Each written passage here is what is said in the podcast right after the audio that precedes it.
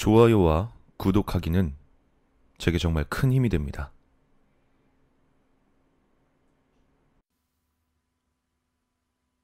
자네 말이야. 혹시 귀신을 믿나? 멍하니 창밖을 바라보고 있을 때 운전을 하고 있던 아저씨가 내게 물었다. 귀신이요? 어, 네, 뭐, 믿죠. 근데, 그건 왜 물어보세요? 사실 믿지 않지만 그냥 거짓말을 했다. 아니, 뭐, 별건 아니고. 지금까지 지원했던 사람들은 많았는데, 정작 귀신을 믿는다는 사람은 별로 없었거든. 자네는 왜 지원했나 싶어서. 그래서 물어봤지. 이유랄 게 있나요? 그냥, 돈이 좀 필요했어요. 뭐, 재밌을 것 같기도 했고요. 일자리를 구하다가 우연히 발견한 종이 전단지. 그곳엔 꽤나 흥미로운 내용이 들어 있었다. 폐가에서 일주일을 버티면 500만원 지급. 단순 고액 알바 수준을 넘어선 터무니없는 조건이었다. 아저씨에게 이유를 물었더니 돌아오는 대답은 황당한 것이었다. 글쎄, 뭐 별거 없어. 그냥 재미가 있으니까. 당당하게 들어간 놈들이 며칠 버티지도 못하고 덜덜 떨면서 나오는 게 제법 볼만 하거든. 아, 물론 소소하게 돈벌이도 좀 하고 있고. 아저씨는 웃으며 안주머니에 넣은 봉투를 툭툭 두드렸다. 거기엔 내가 건넨 참갑이 5만 원이 들어가 있었다.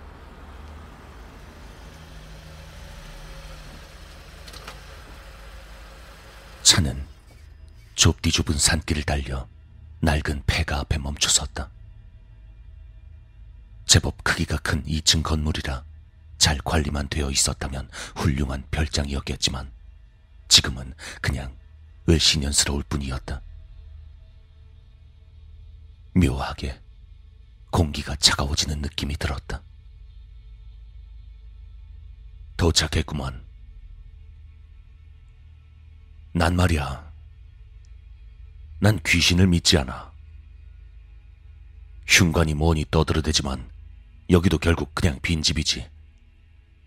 집주인인 내가 제일 잘 알지 않겠어?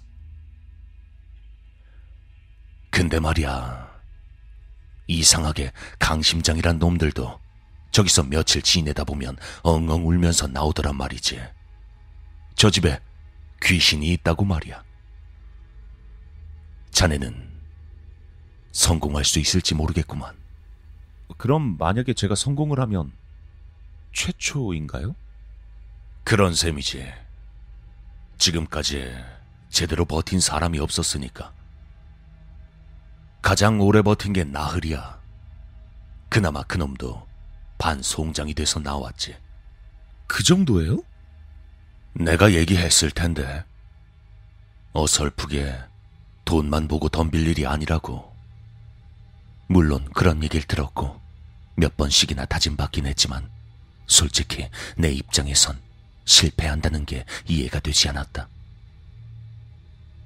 아저씨 말대로 결국은 그냥 빈집에서 며칠 지내는 것 뿐이다. 포기할 이유도 무서워해야 할 이유도 내겐 없었다. 혹시라도 말이야. 못하겠으면 지금 얘기해. 시작했다가 포기하면 한 푼도 주지 못하니까. 지금 포기하면 차비라도 챙겨줄 테니 잘 생각하라고. 난 오래 고민하지 않았다. 할게요.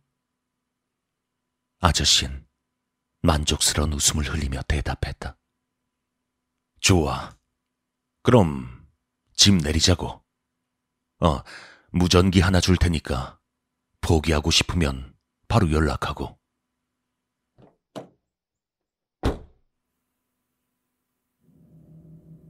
난 멀어져가는 차를 뒤로 한 채 집 안으로 들어섰다. 집안 꼴은 밖에서 보던 것과 크게 다르지 않았다.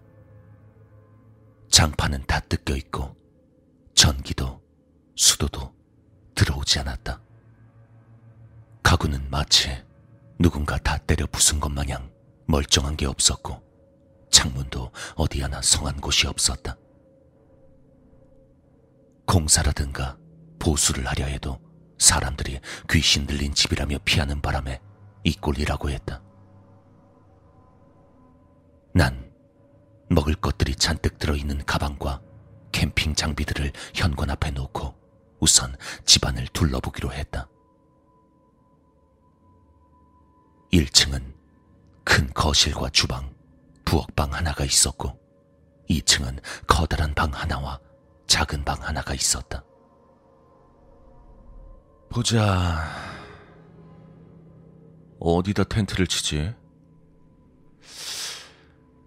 이왕이면 넓은 데 있지 뭐. 그렇게 생각하고 짐을 챙겨와 큰 방에 텐트를 쳤다. 조금 오싹한 느낌은 있었지만 역시 지내기에 무리가 있는 수준은 아니었다. 버너에 불을 켜고 라면을 끓이며 생각을 정리했다. 여기서 일주일 버티는 건 크게 문제가 없긴 한데. 이거 영 의심스럽네. 혹시 이거 인신매매나 그런 거 아니겠지?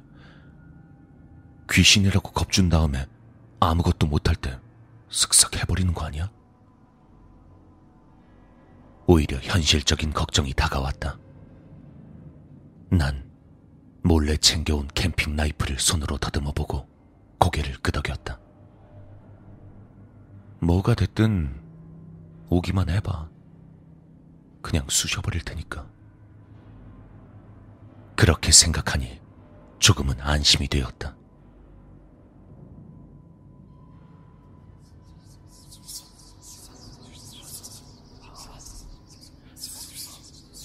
어느샌가 잠이 든 난 사람들이 속삭이는 소리에 잠에서 깨어났다. 하지만 눈이 떠지지도 몸을 움직일 수도 없었다. 뭐야? 나 가위 눌린 거야? 평생 가위는커녕 악몽 한 번 꾼 적 없던 나였기에 너무도 낯선 느낌이었다. 꼼짝도 할 수 없는 상황에서 소리만은 또렷하게 들을 수 있었다.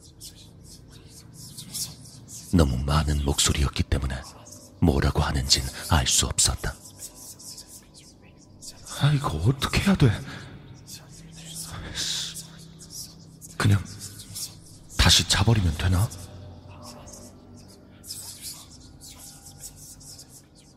그렇게 잠시간 애를 쓰고 있자니 거짓말처럼 모든 목소리가 사라졌다. 그리고 섬뜩할 정도의 침묵 사이로 현실의 소리가 들려왔다. 나무 판자가 삐걱거리는 소리. 누군가 나무 계단을 올라오고 있었다. 내가 이럴 줄 알았지. 귀신은 씨. 개 같은 새끼. 난 급히 몸을 움직여 나이프를 뽑아들려 했지만 여전히 몸을 움직일 수 없었다. 아, 씨발. 움직여라, 좀! 하다못해 눈이라도 떠보려 했지만 소용없긴 마찬가지였다. 그 와중에 발걸음은 점점 가까워져 어느새 2층 복도로 들어섰다. 그리고 얼마 되지 않아 내가 텐트를 치고 누워있는 방 안으로 들어왔다. 천천히 움직이는 발자국 소리가 또렷하게 들려왔다. 당장이라도 그 사람이 내게 달려들 것 같은 느낌에 뒷덜미가 저릿할 지경이었다. 밖에 있는 놈은 그걸 아는지 모르는지 한껏 여유를 부리며 점점 내게 다가오고 있었다. 그리고 잠시 후 지퍼 소리가 나며 닫아놓은 텐트 입구가 열리기 시작했다. 전혀 서두를 필요 없다는 듯 느리게 느리게 그래봐야 몇 초였겠지만 나에겐 너무도 길게 느껴졌다. 날카로운 칼이 내 몸을 파고드는 끔찍한 상상에 숨조차 쉬지 못할 때쯤 내 얼굴에 뭔가 차가운 것이 닿았다. 분명 손 같았지만 너무도 거칠고 차가운 감촉이었다. 난 속으로 비명을 지르며 그 손을 뿌리치려 했다. 물론 소용없는 짓이었다. 그 손은 촉감으로 내 생김새를 가늠해 보는 듯 몇 번이나 얼굴을 훑어내다가 이윽고 감겨진 내 눈 근처에 닿았다. 날카로운 손가락이 내 눈꺼풀을 뒤집고 눈 안으로 파고든다 생각한 순간 난 들리지 않는 비명을 지르며 정신을 잃었다.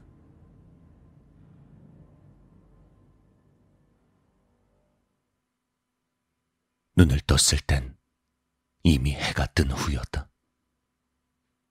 마치 밤새 노가다라도 한 듯 몸이 삐그덕거리는 느낌이었다. 다급히 얼굴을 만져보니 다행히 어디 하나 문제없이 멀쩡했다. 뭐야. 진짜 죽는 줄 알았네. 꿈이었구나 싶어 헛웃음을 삼키며 안심하려는 찰나 어젯밤 분명히 닫아두었던 텐트 입구가 열려 있는 게 눈에 들어왔다. 그리고 먼지 쌓인 방바닥에서 내 것이 아닌 발자국도 찾아볼 수 있었다. 믿기 힘들었지만 어젯밤 일은 꿈이 아니었다. 아. 결국 그거네. 그 아저씨가 그냥 사람 가지고 노는 거네. 얼마간 생각한 끝에 내가 내린 결론이었다. 밤에 그 아저씨가 찾아와 장난질을 친 것이다. 날 포기시키기 위해서 겁을 주려는 것이 틀림없었다. 처음엔 겁이 나서 도망칠까도 생각했지만 다행히 금세 냉정함을 되찾았다. 애초에 귀신 같은 게 있을 리가 없었다.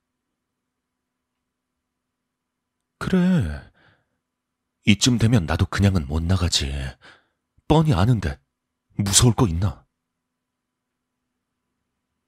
난 조금은 홀가분해진 마음으로 몸을 일으켰다.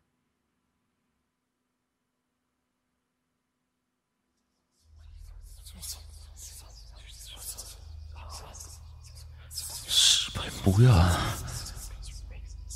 또 이래. 그날 역시 일찍 잠에 들었지만 어제처럼 가위에 눌렸다.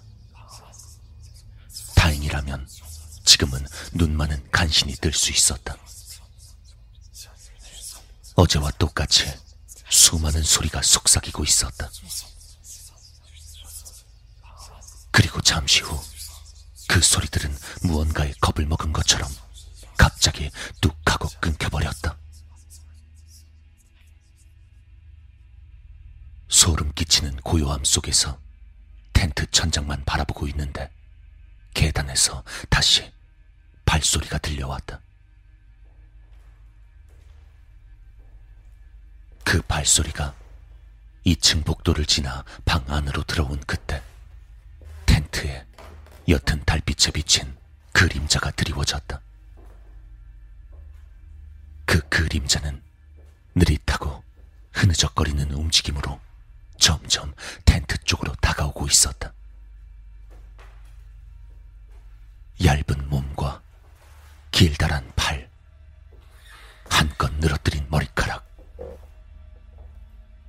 그건 아저씨의 실루엣이 아니었다. 아니, 사람의 실루엣이라고 할 수 없을 정도로 기괴한 모습이었다. 난 차라리 눈을 감아버리고 싶었지만 이번엔 눈이 감기지 않았다.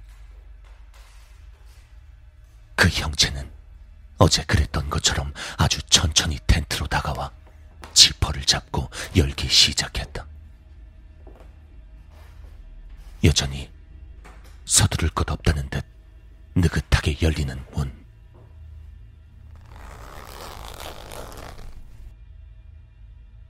곧이어 열려진 텐트 사이로 그것의 얼굴이 드러났다. 마치 시체를 말려놓은 듯 쭈그러지고 뒤틀린 얼굴. 듬성듬성 빠진 긴 머리는 마구 엉킨 채 머리에 달라붙어 흔들거리고 있었다. 그리고 손. 갈퀴를 연상시키는 가늘고 긴 손가락들이 뻗어와 내 얼굴을 훑어내기 시작했다. 그리고 떠져 있는 내 눈으로 그 손가락 중 하나가 점점 다가오고 있었다.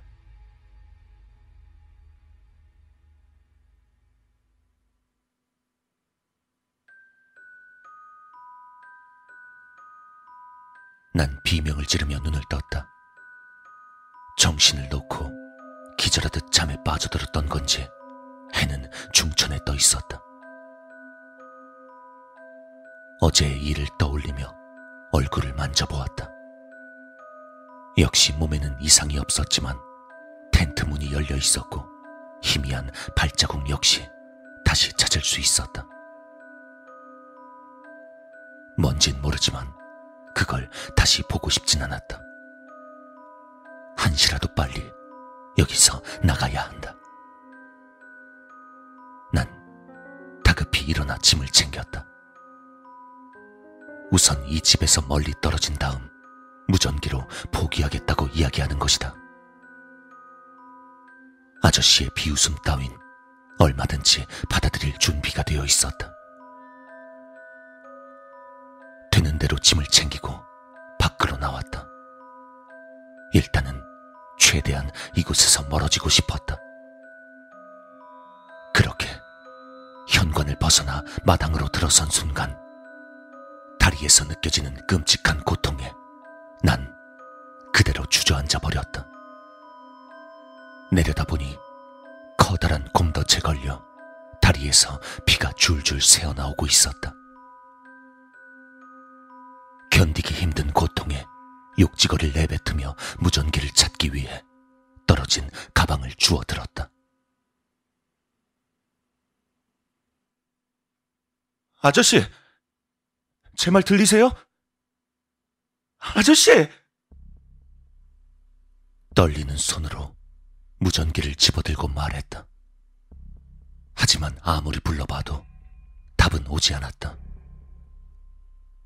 휴대폰이며 연락 가능한 모든 전자기기는 맡겨놓은지라 달리 연락할 방법이 없었다.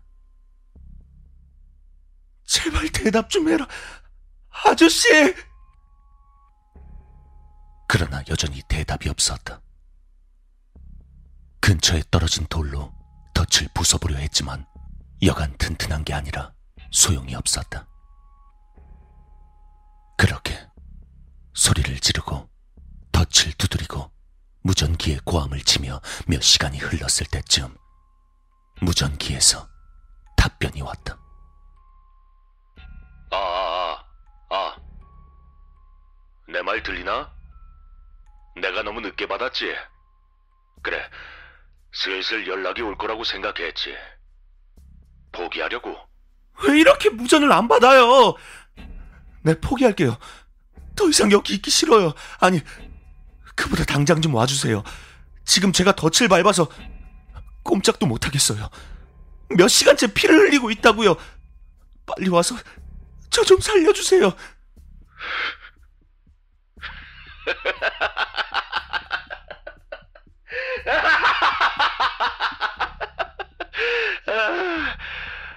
혹시라도 안 걸리면 어쩌나 걱정했는데 다행히 잘 걸린 모양이구만.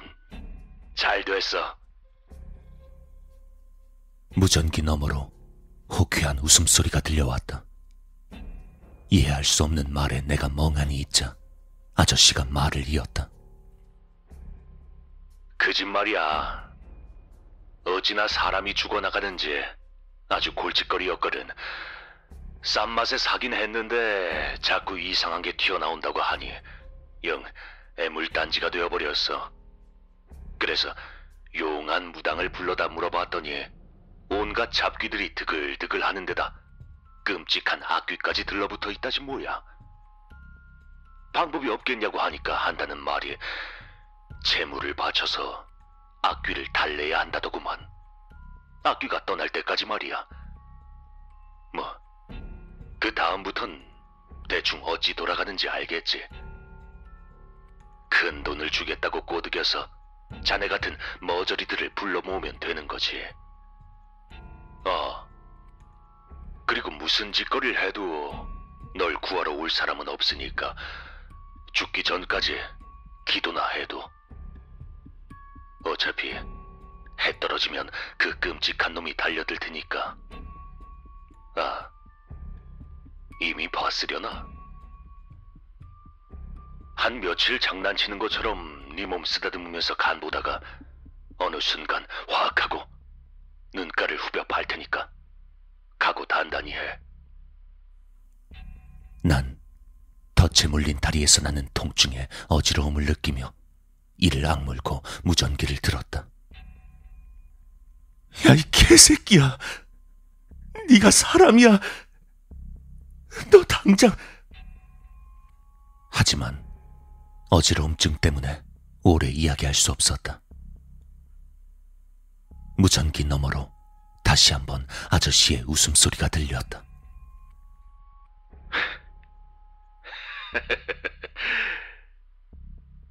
너 나한테 거짓말했지? 귀신 믿는다고 말이야. 귀신 믿는 놈들은 죽으면 죽었지 이런 데는 안 와. 그래서 거짓말인 줄 알았지. 아, 물론 나도 거짓말을 하나 했어. 난 사실 귀신을 믿어. 거기 있는 그 시체 같은 놈, 나도 봤거든. 그 놈을 봤으니 어쩌겠어. 무당 말 들어야지. 아, 참. 그러고 보니 내가 이거 거짓말을 하나 더 했네. 잠시간의 침묵 후에 무전기에서 음산한 목소리가 들려왔다. 멀어서 거기 들어갔던 놈 중에 살아나온 새끼는 한 놈도 없었어.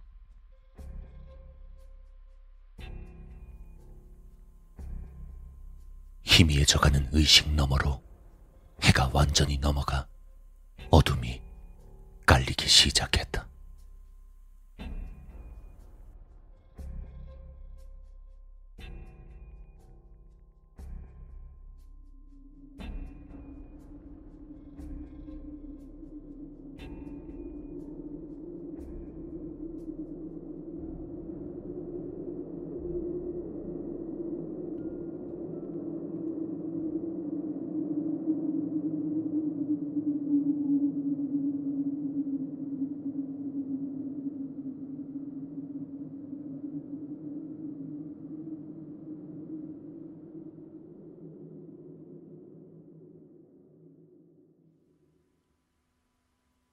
자네 말이야. 혹시 귀신을 믿나?